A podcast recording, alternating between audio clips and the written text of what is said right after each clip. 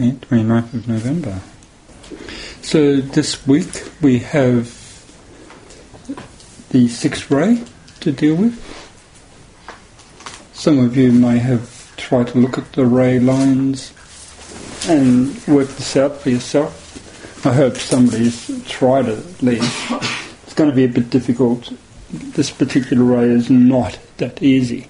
When it comes to the physical plane and people, it's easy.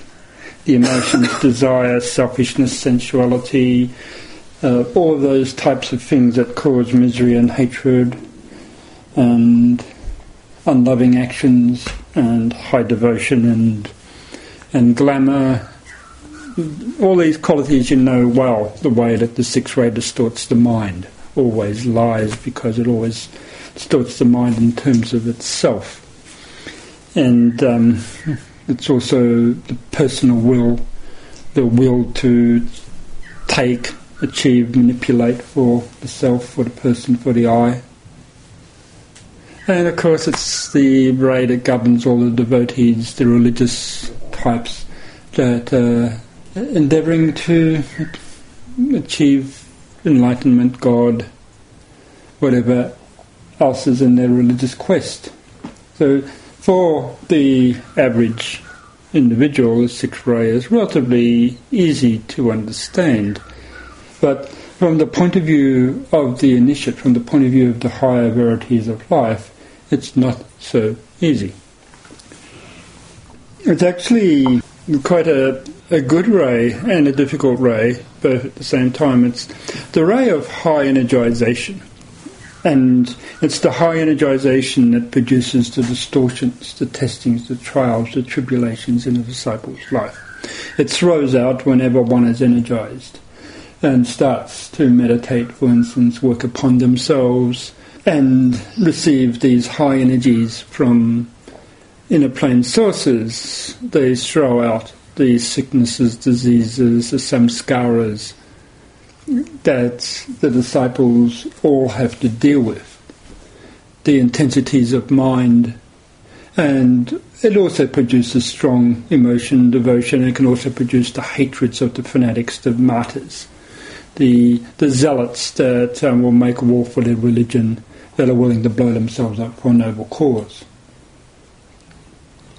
So you can see that quite easily if you invert the zealotry or religious bigotry and put it upwards towards divinity, towards the achievement of liberation with proper knowledge, with proper understanding, then it will quickly lead you to high revelatory sources, quickly lead you to enlightenment. Therefore, the sixth ray always produces this battlefield, the battlefield of the disciple. It's exemplified in the sign Scorpio, the sign of the battling disciple.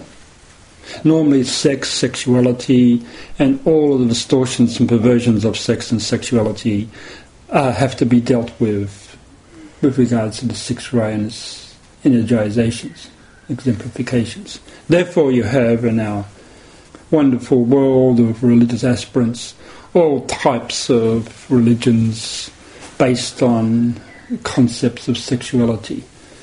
The Muslims with the veil that women have to wear and the specific laws prescribing what women can do, the same with the Hindu religion, the same with the Christian religion, the same with the Jewish religion. It goes on and on, and the Muslim religion. The Buddha tried hard not to have women ordained in Buddhism. So you can see that, um, and then it produces the Inquisition and the whole horrors to do with Inquisition and the witch trials and the burnings and uh, this whole energization, wrongly faceted energization or producing the beast of desire coming out in all forms. We also know it as the energy that vitalizes the astral plane. The astral plane is the heaven and hell states of all the religions and where people go to when they die. And um, later on, you'll discover that the astral plane is only a field of service. It's an illusional field, and there are higher domains. And later on, in the life of the higher initiates, the astral plane does not exist, only as a field of service. You don't go to it when you die, you go to the higher mental domain or higher.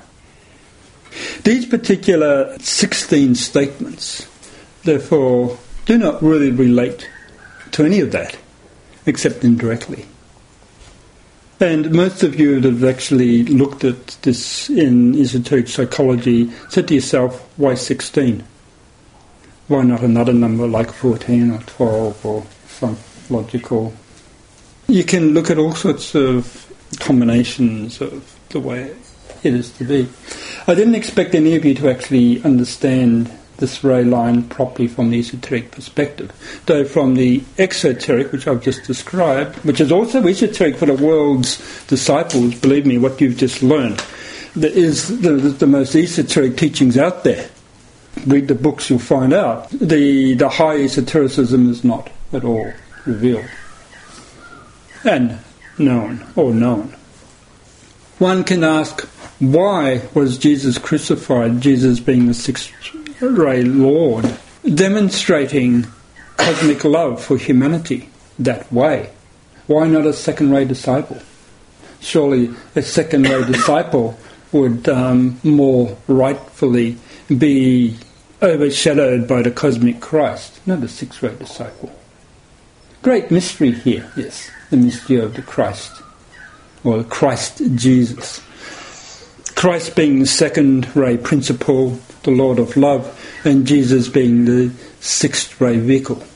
There was a similar uh, symbolism in the Bhagavad Gita to do with Krishna and Arjuna, where we had Krishna, the blue Christ, seen in the Lord of Love, seen in his blue colouring that the Hindus always paint him as, and Arjuna, the charioteer, his charioteer that took Krishna as his Lord, rather than something like 40 or I forget the number, 60,000 soldiers to fight the battle of Kurukshetra.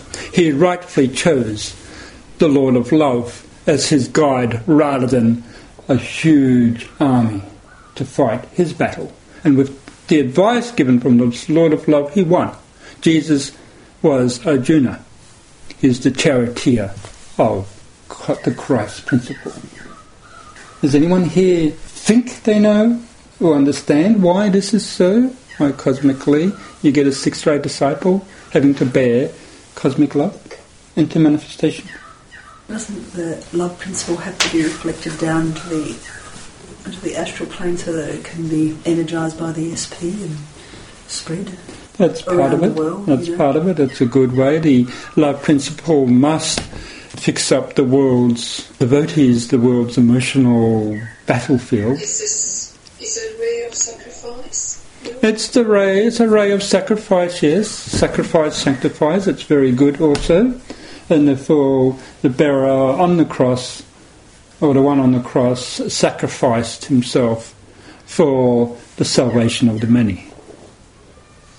What you have to understand is that the cosmic astral plane, from whence the energy of love comes, is passed via the plane Anupadaka in, and finds its line of least resistance onto the systemic astral plane via the sixth ray. Therefore, the Lord of Love is a logos that's incarnate on cosmic astral, in cosmic astral substance, and what we call love is the energy that comes from that source. Emotional energy of a, a logos. And it's logoic desire that causes the appearance of a earth system such as ours or a solar system or even a cosmos. It's the desire principle that brings that into incarnation. What is desire for a logos is liberating love for a humanity evolving within the womb of that logos's feminine principle. Therefore, the bearer of the sixth ray, or the lord of the sixth ray, bears that energy into manifestation at a certain stage when humanity are actually ready to understand what this principle of love really is. And that we know happened about 2,000 years ago. And it's taken a whole sum of evolution to bring humanity to a point where they can begin to comprehend and bear the Christ energy, the love principle, and therefore the sacrifice.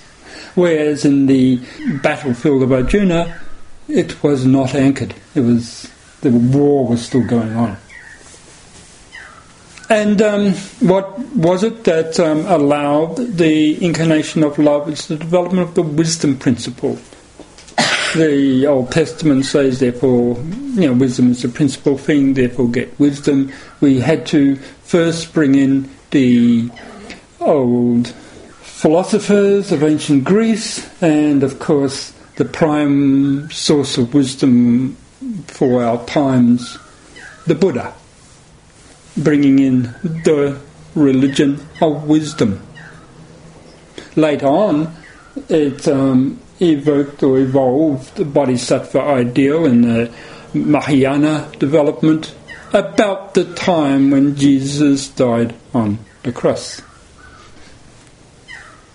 It's good to see the cross currents between the two religions, left right. The left foot is the Western world when hierarchy incarnates into the West, and then the right foot is the Eastern world and hierarchy incarnates into the East, and the two complement each other, Ayurveda and Pingala. So all of these statements really relate to the methodology of the expression of logoic desire into our systemic planes to inundate or flood humanity with what we call love, unifying love. And as usual in all of these statements, the first seven statements relate to the seven subrays of the sixth ray and the way high initiates, that is, lords of Shambhala, wield them. I'd love to have actually, with all of these statements, write a book on it.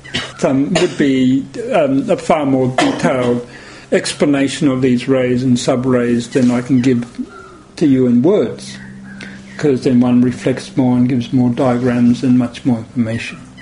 However, I don't have time to write books on, on the translation or the explanation of all of DK's esoteric statements.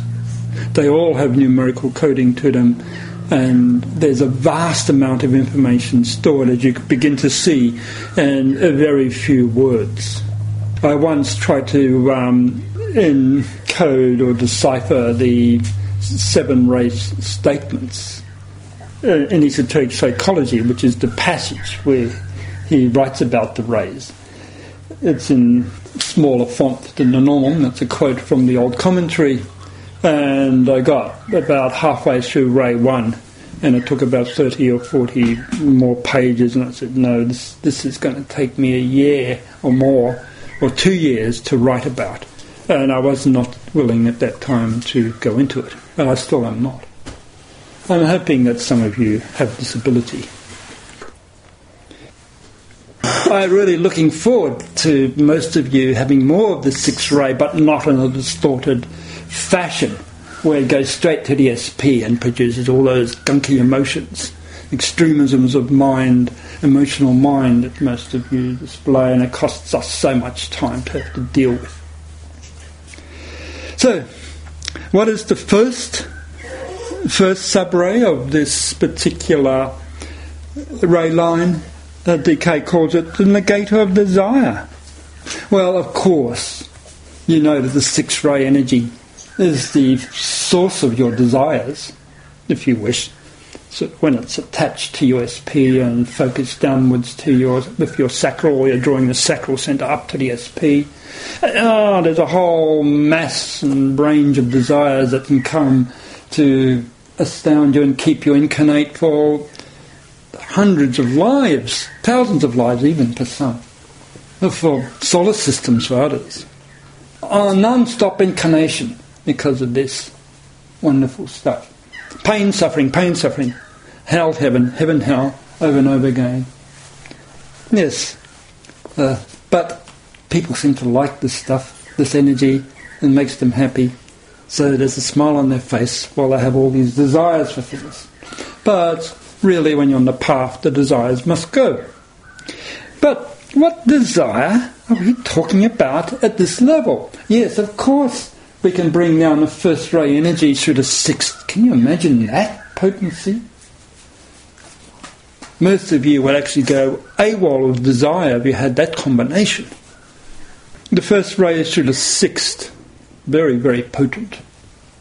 But it's, yes, you can use this energy to negate your desire, but it's best to use the mind. The logic of the mind saying, oh, this is going to cause me pain and suffering. This is going to sort of produce lots of karma. This is no good. It does not lead anywhere fantastic. So you use your mind to negate desire. What's indicated here is logoic desire. Remember, we talked about a logos creating or forming a world sphere such as the Earth, and desires the little human bods sort of struggling through their petty personal selves over aeons of development until eventually they begin to see what it's all about. Attachment to phenomenal things is not where it's at. Disattachment to any of that is what it's really at. Uh, therefore, seek liberation, seek enlightenment, detach from desire. But this logoic desire, ah, look at that. What is logoic desire? It's that which is going to sustain this entire world sphere until every person on this planet has gained enlightenment. It's a long, long time, isn't it? Yes, a long, long time indeed. And some poor logos has to suffer all of that, be attached to that creation until it's all done, until it's all been achieved. This is the bodhisattva vow, never to cease striving until all sentient beings have been released from suffering. Great bodhisattva. So once the form has been established and human beings start to struggle in this material domain, then the negation of desire begins. More and more first ray energy can come through the sixth ray in order to teach this first the human beings what not to do. So you can energize the first ray, working through the sixth ray, and human beings go oh, AWOL of desire, they produce all sorts of terrible acts, and then they have to suffer the consequence. Eventually they learn what not to do. And as they learn what not to do, it negates logoic desire because human beings overcome their allurements to form. This makes sense to you? So, enthroned on a plane at are certain lords in Shambhala that deal with this first sub-ray energy of the sixth ray, pouring it occasionally into humanity to produce warlike activity or heightened sexual activity so that they learn the lessons thereby. Remember always that the six ray is a martial energy. It's energy, it energizes, and most people are emotionally and can be quite aggressive. Nations against nations, all of this is really a six ray potency. So, whenever the first ray comes to the sixth ray, you nearly always have war or aberrations of um, people's sexuality or rampant desire or rampant magic. Or it can go right into the mineral kingdom, and when it does that, then you'll have um, the convulsions on this earth. And such things as earthquakes, the great flood that sank Atlantis, uh, 1 6 energy or 6 1, yes. The energy of the six ray is watery. We're talking about cosmic waters, the high potent cosmic energy that, that liberates In um, Buddhism, it's called bodhicitta, pouring onto this earth. You can only bear so much of it because you actually have to produce forms that can handle it without it producing aberration. Okay, so when it hits humanity, it produces aberration. And the aberrations produce the consequences, the consequences teach, and then there's another cycle of teaching, and another cycle of teaching until eventually individuals learn to let go of desire and they look upwards to the higher planes so that's the first sub-ray. The second sub-ray, of course, now we're looking at the plane of Vidaka and the way that the love principle works with this. Now, we with this energy, we saw that love is a little bit different than cosmic astral.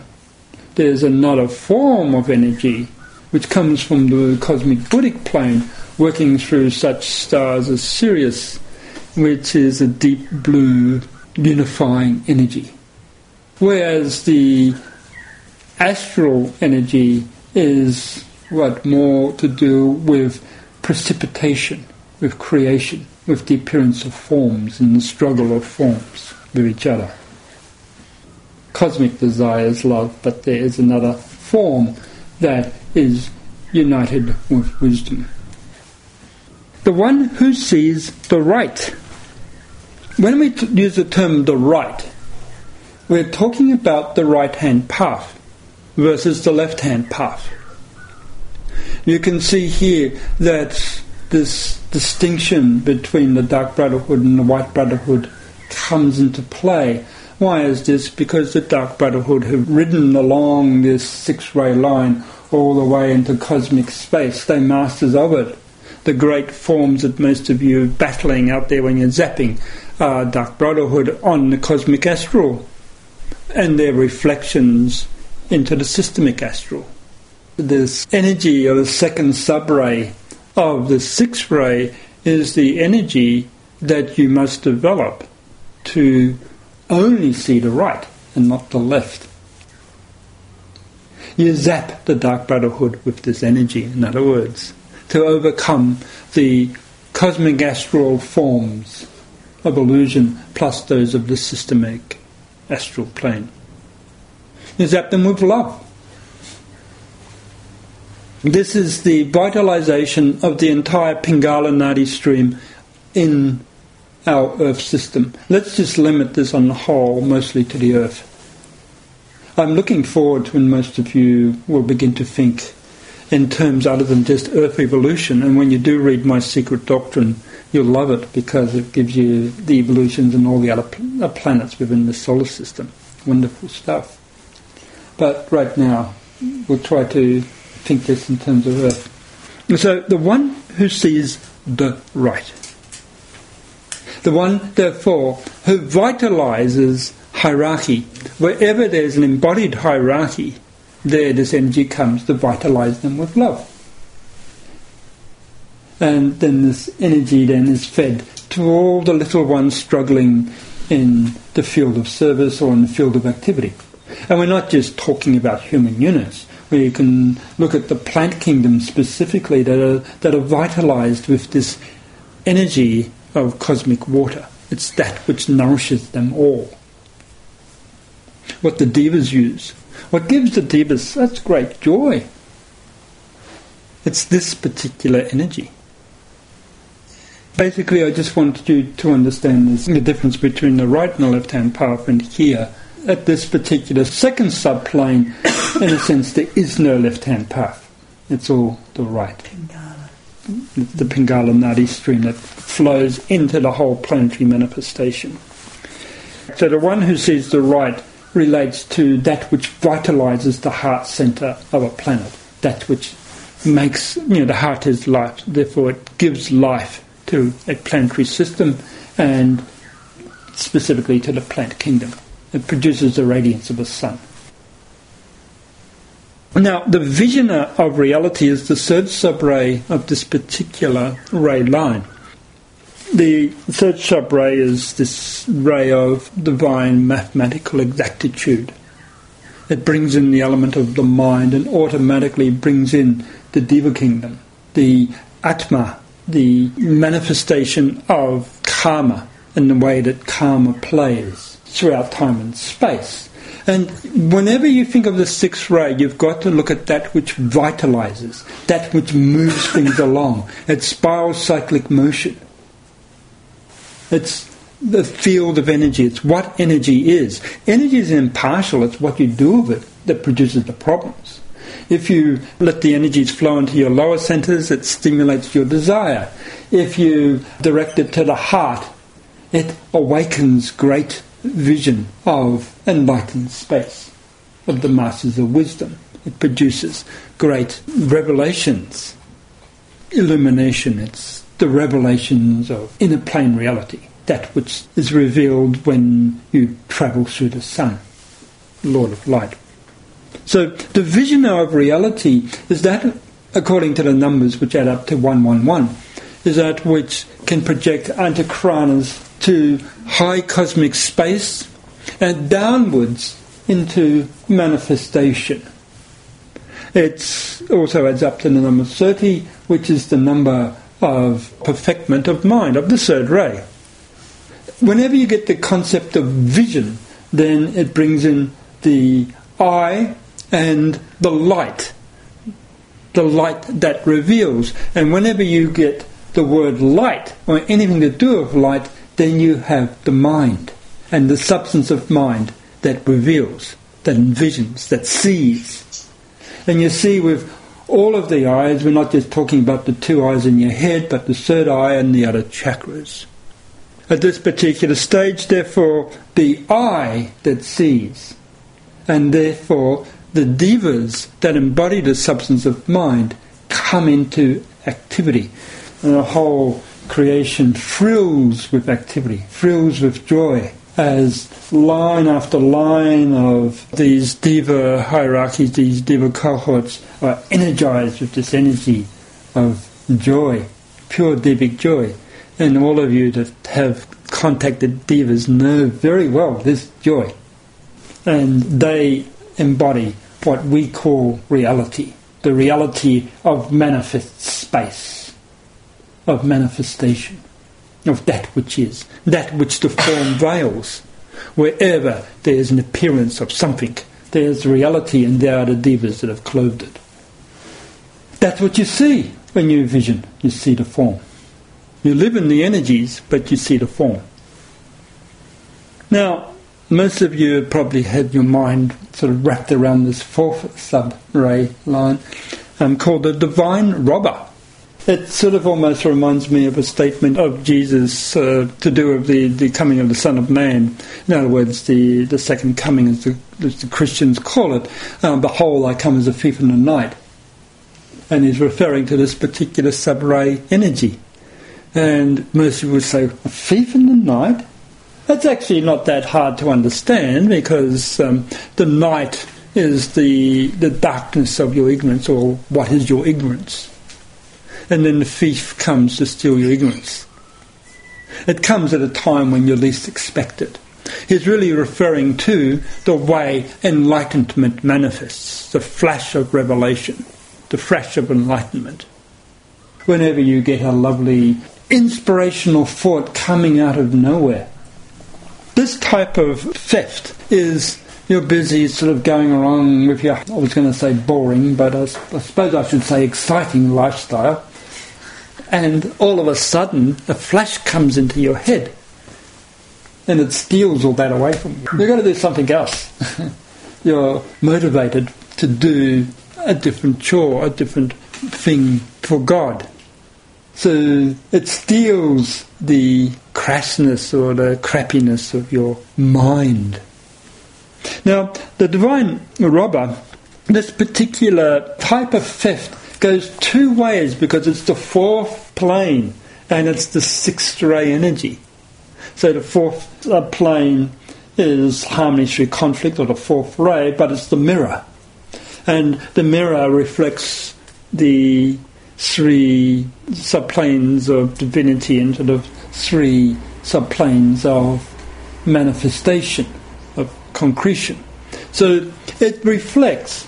Either it takes the energies from above and projects them downwards in order to illumine those that living in night, in the darkness of ignorance, or it takes the energies that are down there and transforms them, transmutes them with the high energy of cosmic love and directs it upwards into the abstract realms and therefore causing your awakening.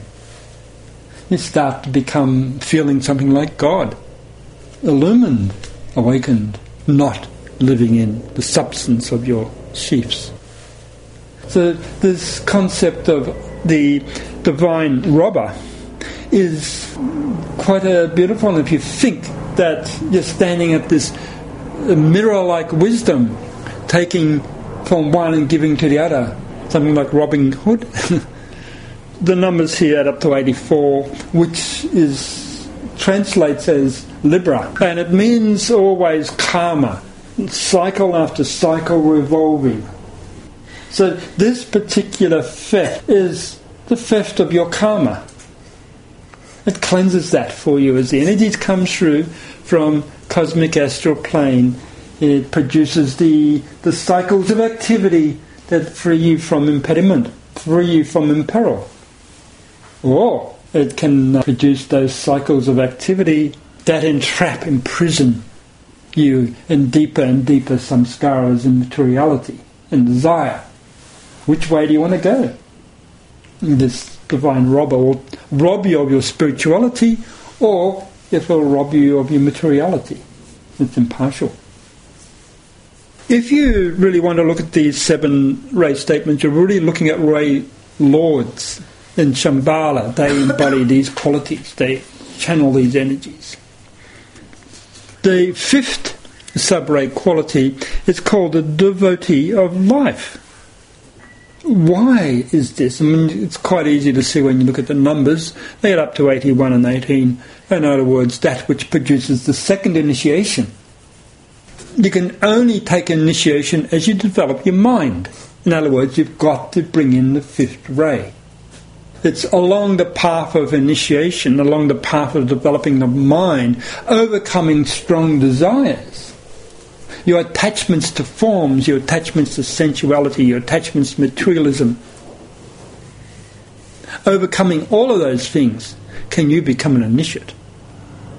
And you must bring in the energy of cosmic love as you do so. The energy of cosmic love, by way of your mind, liberates because it causes detachment to all of those things you were formerly attached to. Because after all, everything to do with the form is transitory, illusional, not really worth hanging on to. It's something like in the Zen koan, the sound of one hand clapping. It's a meaningless thing. Of course, the sound of one hand clapping really is shunyata, but it's similar. Shunyata and samsara the one thing. Samsara is also that sound because you want to grasp hold of it, you want to hear it, you want it to be around you. It's transient, it's gone. Every time you think there's another thought that comes, takes its place. Don't hang on to anything because it's not going to last.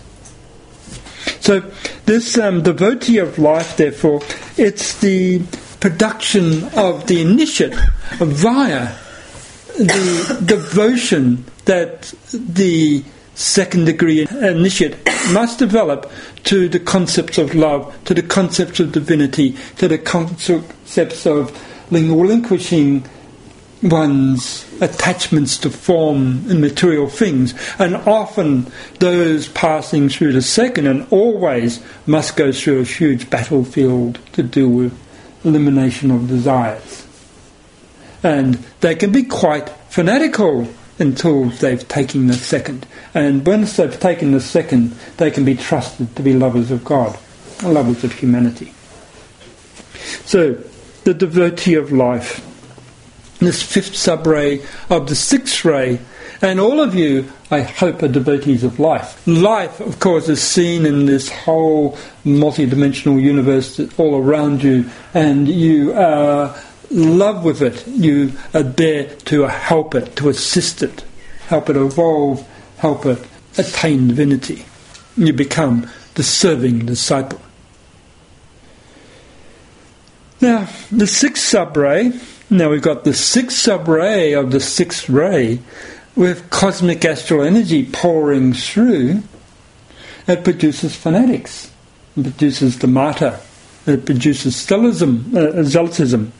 And here he says the hater of forms.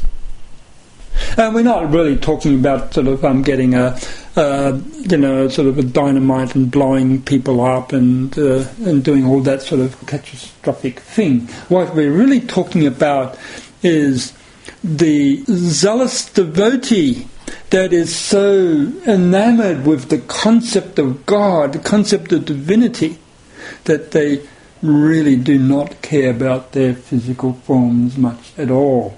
It's all one eyed upwards, one faceted, one focused. Nothing but God, the true mystical endeavour.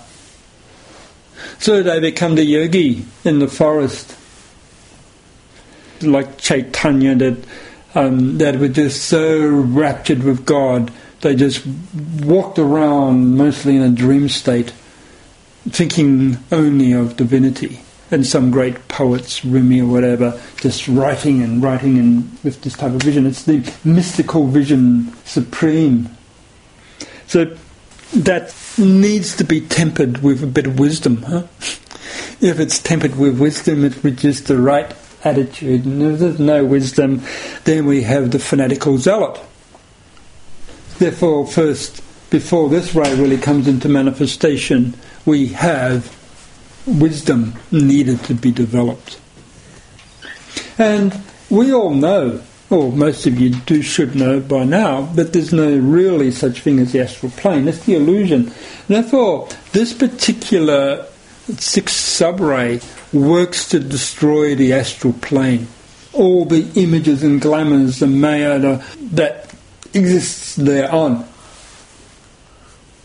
Can you think of the fanatical warrior working to destroy people's astral hells.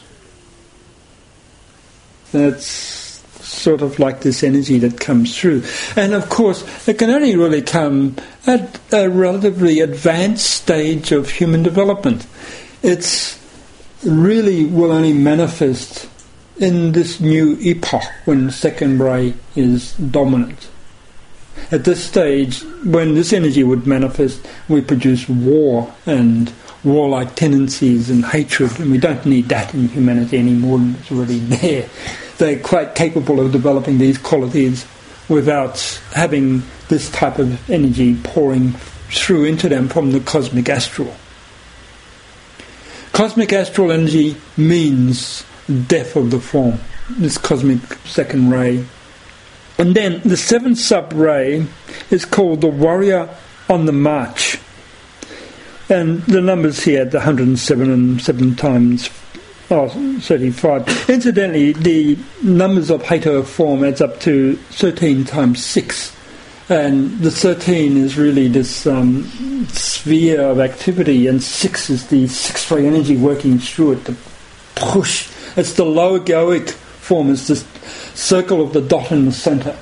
And it's that which um, pushes the sun like, the Son of God, into manifestation. It's the energy of the sun blazing forth to produce the ending of forms, the nuclear explosion, if you want. And 24, which is the energy of Taurus. You can see with regards to these numbers that they're all quite explicit and explain the the statements very well. Like the warrior on the march, the numbers add up to 107. This is the seventh statement, relates to the seventh ray dispensation of the sixth ray, and you get 100 plus 7, right?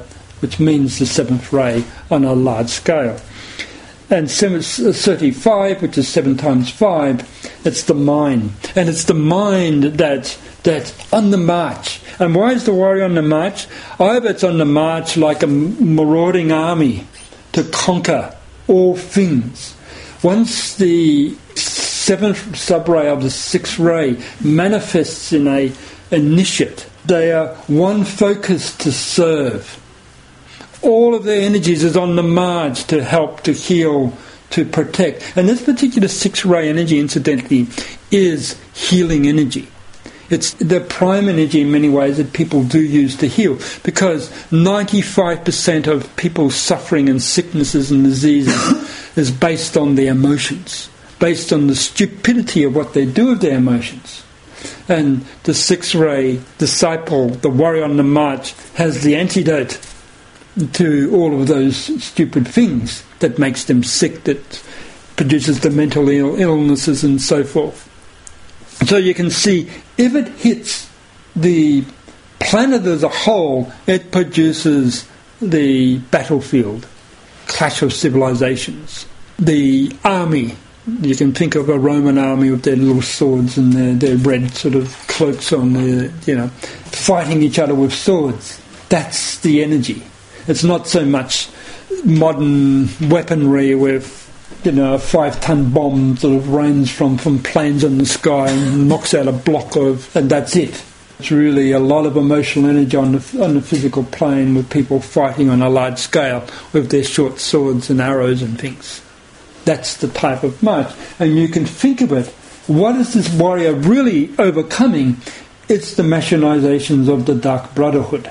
They're fighting the mind. Seven times five, the number 35 lords of mind, lords of materialistic might, lords of selfish intent on the march, and this energy comes in, and they use it to zap. The zapping energy, this is the 6 7 type of energy. Power on the physical plane, real power to zap, and power to get things done if you're a busy executive and you've got to get a lot of things done, this is the energy for you. If you actually want to achieve things on the physical plane, have the six, seven. As long as you're wise and you've controlled your emotions, um, you'll just power on, on the march to achieve your set assignment. Whether it's to go to university and become a, a professor, or whether it's to make a zillion dollars in business enterprise, or whatever it is um, this energy will get you there, get you to achieve. Selfish intent, brilliant, but for spiritual purpose, yes, zap away the DB to become enlightened. Aspire upwards, master the physical plane. And you can see that it also produces those types of um, zealots that can blow themselves up as well, like the Muslims did they got the sword and they conquered half the world. Certainly, that whole Middle East area, all the way to the gates of Vienna, within a very, very, very short period of time. A couple of hundred years. They spread out from their main base in Mecca and they took over what? Saudi Arabia, Egypt, Baghdad, um, they took on all of North Africa, got into Spain and up that way, the other ways across the Bosphorus Straits into Europe, conquering and to conquer the 6 7 energy, the warrior on the march. Think of Genghis Khan suddenly with his Mongol hordes um, conquering all of Asia. Again, to the gates of Vienna, um, from China all the way through the warrior on the march within a very short period of time 20 years, 30 years, 50 years, 100 years, 200 years, and masses of people have been slaughtered. Six, seven energy. Beautiful stuff. Now, think of it as, as a disciple and what you do with that energy. That's this particular quality. The problem after this, it gets very complicated and most of you would have um, been stumped, probably, if you actually looked at this. Though you looked at some really lovely um, words, phrases. The sword bearer of the Logos, the upholder of the truth, the crucifier and the crucified, the breaker of stones, the imperishable flaming one, one, the one whom naught can turn, the implacable ruler the general on the perfect way, and the one who leads the twelve. Yes, well, There's nine statements there, but really there's ten because we've got to add the worry on the march. It's the first. They, it doubles up. And then we get ten lovely statements that relate to the ten petals of the solar plexus and the potency of the solar plexus. And you all know what the solar plexus energy is how potent it is, how powerful it is in your life, and how much you're battling it in order to become disciples. How much you must fight its thought form generating tendencies and desires that come from it. However, a higher way of looking at the solar plexus is that it's simply a Shambhala. It's the mandala of Shambhala. It's also a head center, but it's a solar plexus center from another perspective because it exists to absorb the impact of cosmic astral energies. Yes, think of it for a few minutes. The impact of cosmic astral energies takes all of the lords of Shambhala to hold it into place, and they send the tiny little a trickle, trickle of it down to humanity. And when it does so, it produces all of our explosions, Genghis Khan on the march, and so forth. They use a tiny little portion of the energy of Shambhala that's contained in situ there. Very potent energy. The energy that transforms base metals into gold so, if you receive your little bit of share of this energy, it can either turn you demonic and, and mad or it can liberate you, depending on which way you want to use it.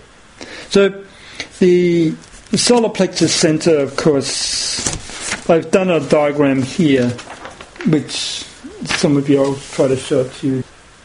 It's just a matter of working out how to place these statements on the solar plexus center, and um, it first starts off with two pentagrams, one pointing downwards, the other pointing upwards, because the solar plexus is a ten petal lotus, and therefore it's got the interlaced pentagrams. The pentagrams is all that is, in many ways, as far as phenomenality goes.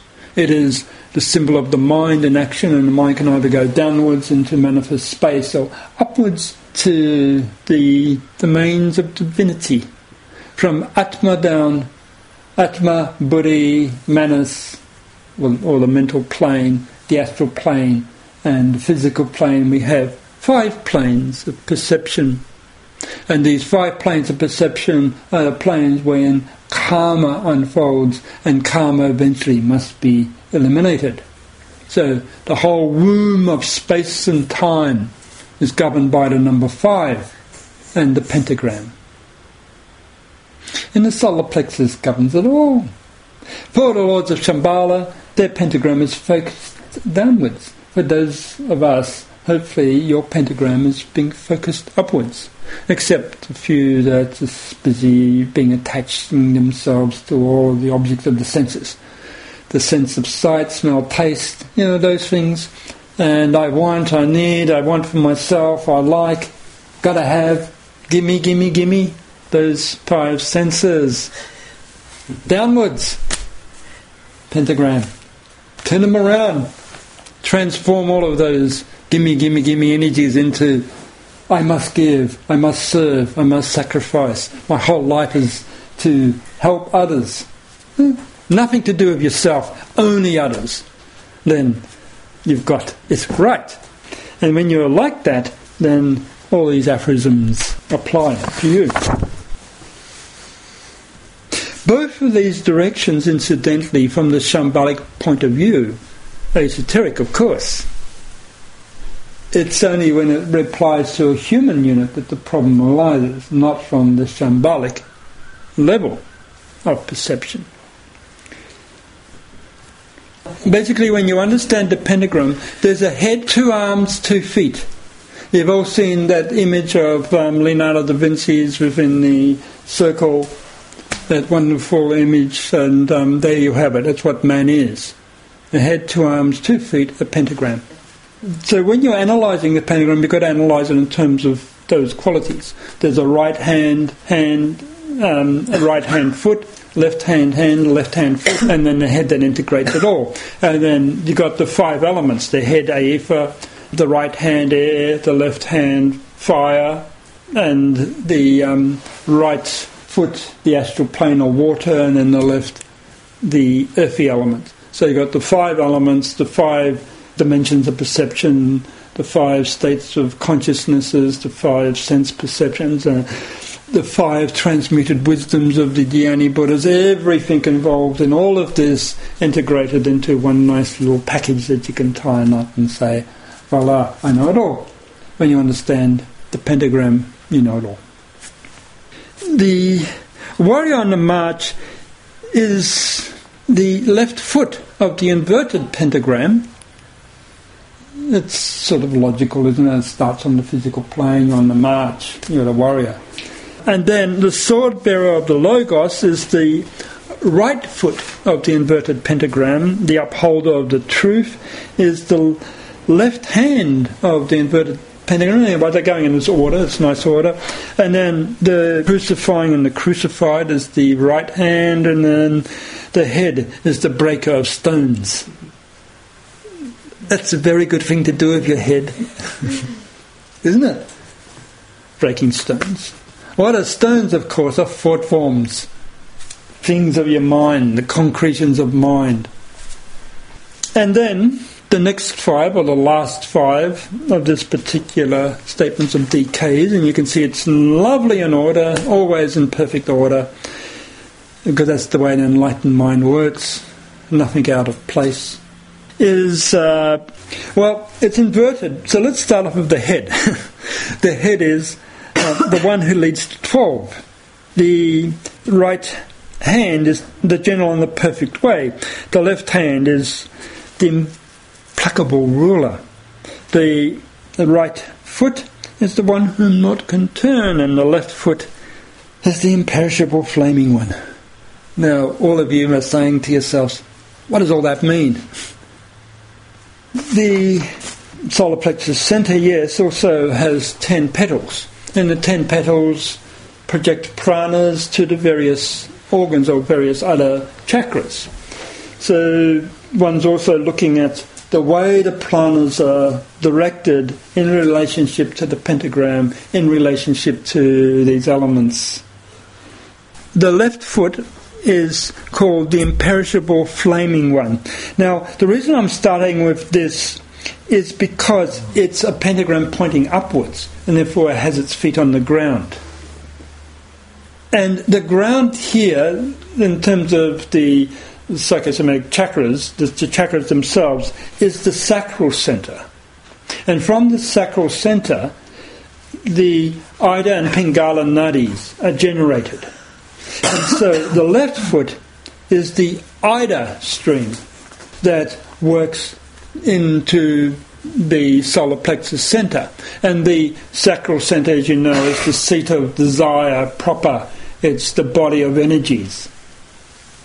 I won't go too much into the sacral center, except that you know that it's the entire Ida Nadi that, that streams up. The Ida is the, the domain of the mind. It's that which feeds the mind and everything to do with mind, manas, in our Sanskrit terminology. So, this one here, therefore, um, the Ida Nadi is the imperishable flaming one.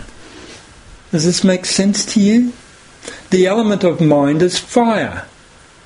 And this energy of fire is imperishable. And it's a flame. And it takes its source from the fiery cauldron that's generated by the sacral center and base of the spine com- combination. On the base of the spine, you also have this Kundalini fire. So, this is the first of these energies that starts to ascend upwards. I don't need to um, say much more than that. The element is earth.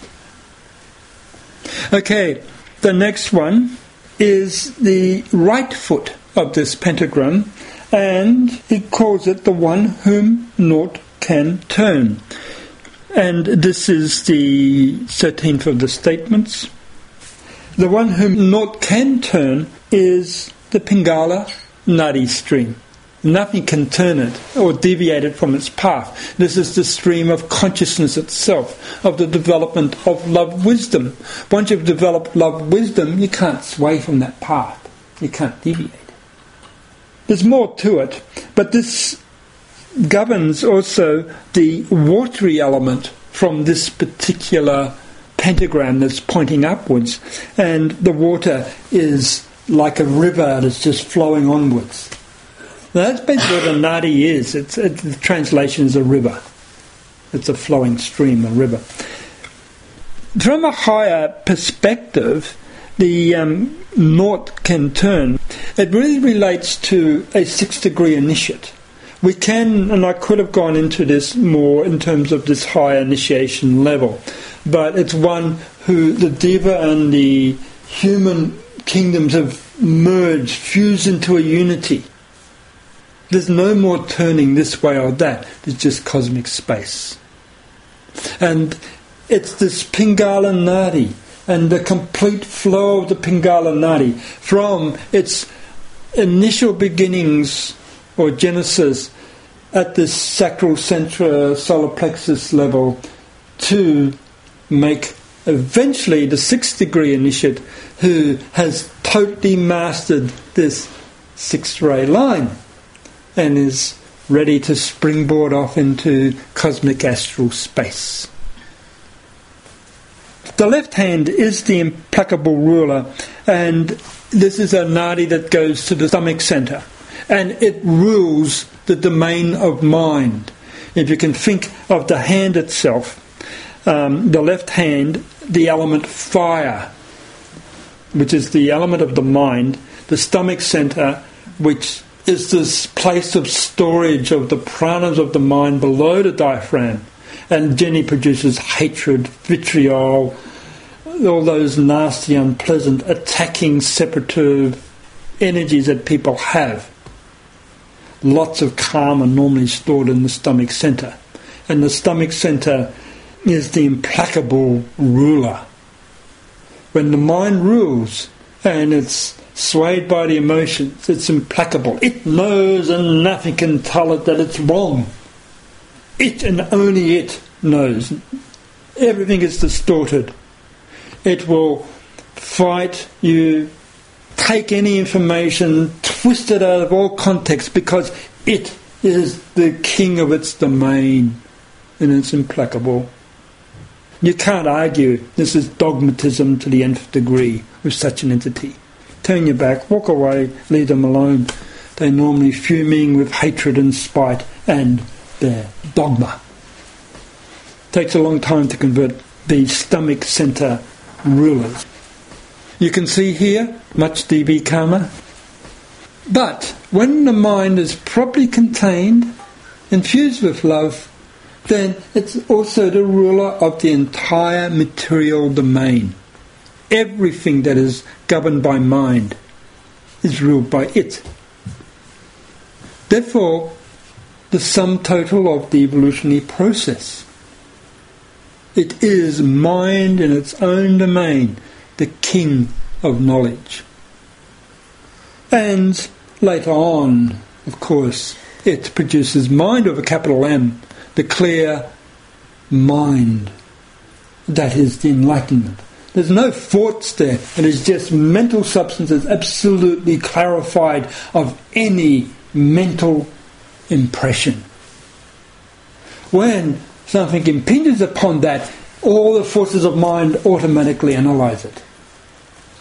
Pristine purity of mind. That's the implacable ruler. Because it was a mental point that you mm. needed implacable logic right. to actually withstand the forces of um, negative thinking. Yeah, so it's clear reason, the clear light of mind, the fiery element and so So you can see the transformation of the vitriol of the stomach center when the emotions rule, and it's dogmatism, scientific materialism to the nth degree. This is the stomach center, the implacable ruler. And then that has to be transformed into the clear light of mind. and number 15, or the second last statement, is the general on the perfect way, and this is the right hand, and therefore producing the right hand nadis. And the energies go to the liver center, which is the general store of pranas of humanity itself. And what is this general and the perfect way? That which inevitably produces the fourth initiation.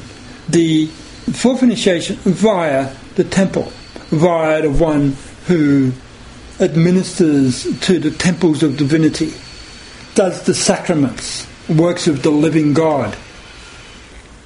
The perfect way, therefore, is the way of initiation, using the hand, therefore, to serve. This is the right hand, the hand of gift giving, the hand of the bodhisattva path.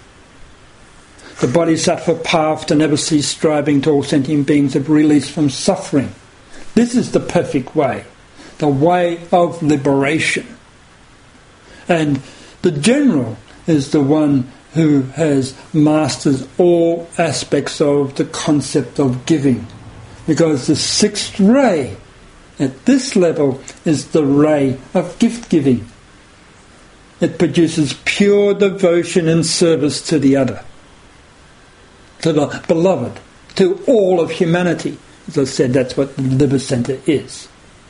The liver in most people is the store of pranas, all your good and bad pranas all the toxins that you've taken from, say, meat eating and whatever, it's all stored there. The general selfish intent of humanity, all of that karma is stored there. Not very nice pranas on the most part. A lot of people's livers get diseased as a consequence. Now, the fifth point on this pentad pointing upwards is the one who leads the twelve. This, of course, uh, has an allusion to Jesus and his twelve disciples.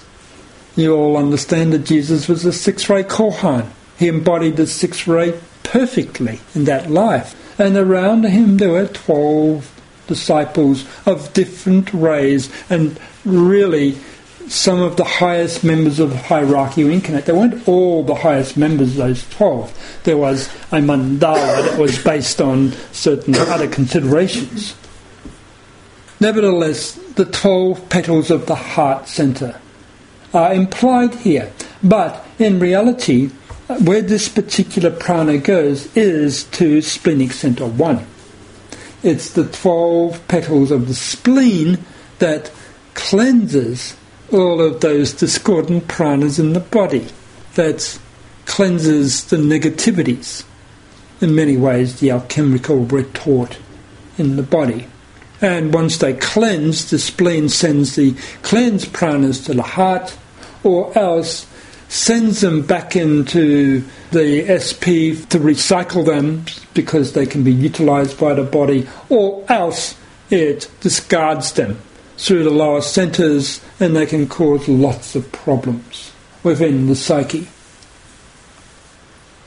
So this is the head, the one who leads the twelve, the one, in other words, who awakens the heart centre.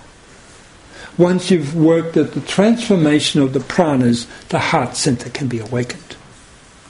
This brings in the whole concept of the 12 signs of the zodiac and all the rest of that. So that's the pentad going upwards.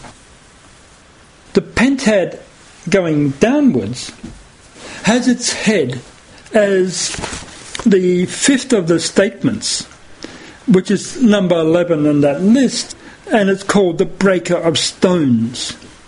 This particular petal leads to the pancreas, and the pancreas is a physical plane organ where the watery pranas get crystallized, so to speak. The pancreatic juices is um, stimulated in order to help with digestion. Now, as I said before, this is the head of this whole pentad. What does it do? It breaks concrete foot of humanity. those dogmatic, assertive thoughts that just simply will not go away. Before we get to the head, the, left foot of this particular inverted pentagram is the warrior on the march. And this particular energy represents the Ida Nadi that goes to the heart center. And so the warrior on the march is the march to the awakening of the full petals of the heart, the powers of love, or love wisdom, on the march. Whatever that heart center represents to you, the warrior is on the march to the awakening of that, those powers. The full awakening, therefore, of hierarchy in your consciousness. The domain of shunyata. But it's a left foot because it's still a warrior. It's the mind on the march. The mind to overcome samskaras. The mind to gain the higher wisdom, the higher knowledges that allows you to understand the laws of life, the laws of cosmos, the nature of God. And this left foot is the same foot uh, as the seventh foot of the ones that we've mentioned that were going down from the highest point. This is the warrior on the march. And the march is to awaken the heart center in all living forms, in all of life. To impregnate the heart of human beings or the hearts of human beings with cosmic astral energies from God, the way of God. The march is downwards and the march is also upwards. They cross over at this point through this left foot. You can think of the left foot of God if you wish. So it's an inverted pentagram with the two feet on the higher planes of perception. Technically, it's the atmic plane, this left foot. Now, the right foot is the Pingala Nadi to the heart, and it's called the sword bearer of the Logos. And you can see quite clearly that this is Pingala to the heart. You are the warrior for the Lord, and the sword is the two edged sword of right discrimination, cutter of illusions.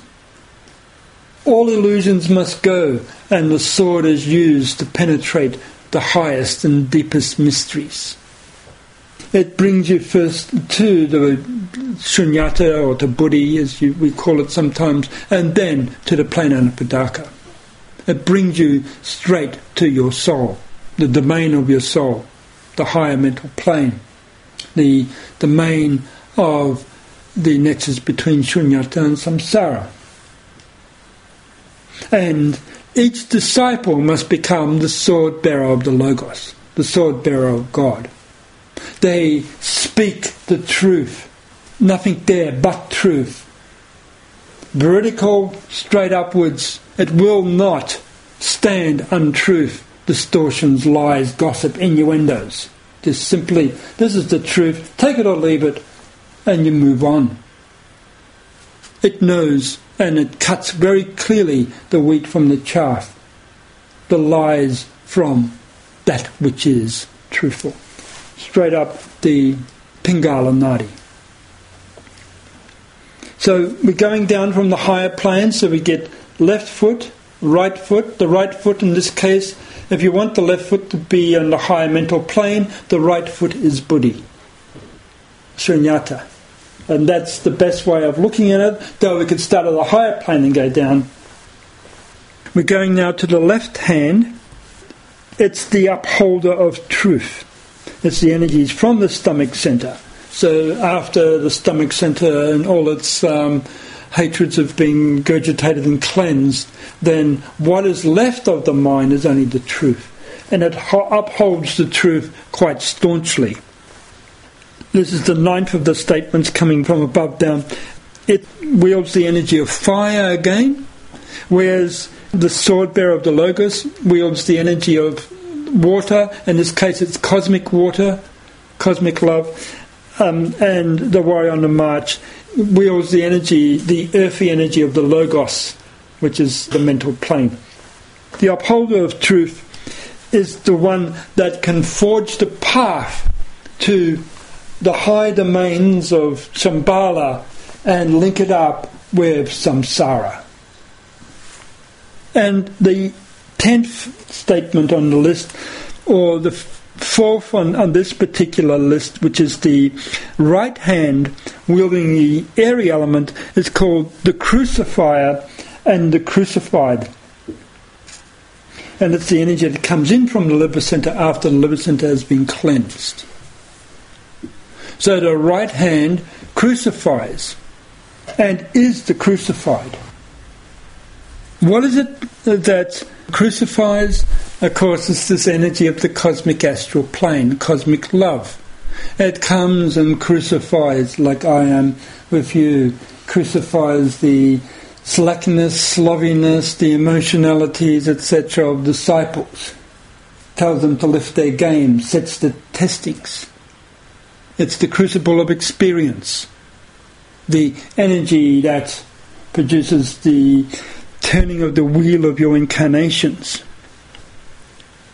It brings in, therefore, the testings of discipleship. The right hand, if you want, of God. It's what the energy that comes through is. And the crucified? well, this is all of the stuff that comes from general humanity that is thrown at you because you are speaking the truth. What is it that you experience, therefore, by being crucified? Their thought forms. Some of your karma from past lives. You're like Jesus, where they always want to pick up stones to throw at him because you're speaking the truth. You stand on the cross of martyrdom, you stand on the cross of the crucifixion of your sufferings for the salvation of the many, for the sins of the many, because you will not move from that cross until those that are throwing stones have been taught how to love. So you can see that this particular point is the point of the serving initiate, the one whose hand is always extended in order to give. But what they receive generally is much enmity, much hardship, and of course the DB attacking them as well in every which way. This is the path. And then finally, the head of this inverted cross, which brings the power of divinity right onto the physical plane, into the mental plane, really, is the breaker of stones. That which overcomes the world's mental concepts, erroneous dogmas, doctrines, all of these things. They must be broken. So, cosmic energy comes down into the physical plane in order to produce the ending of the world's thought forms of materialism and the scientific materialism that we now nowadays. Wrong thoughts and all religious doctrines must be eliminated. Thus we have the breaker of stones. And this is the lowest of, so it brings it down right into the physical body via the pancreas. And so here we have the these 16 statements worked out for you on the whole of the of the sixth ray. And I probably haven't been able to give you clearly the, the way that the sixth ray works through them, except you can find it always. It's a very high potent energy that works through the sixth ray disciple. They have to control energies. And when it comes from the kingdom of God, it produces quite disastrous effects in humanity because they can't control energies.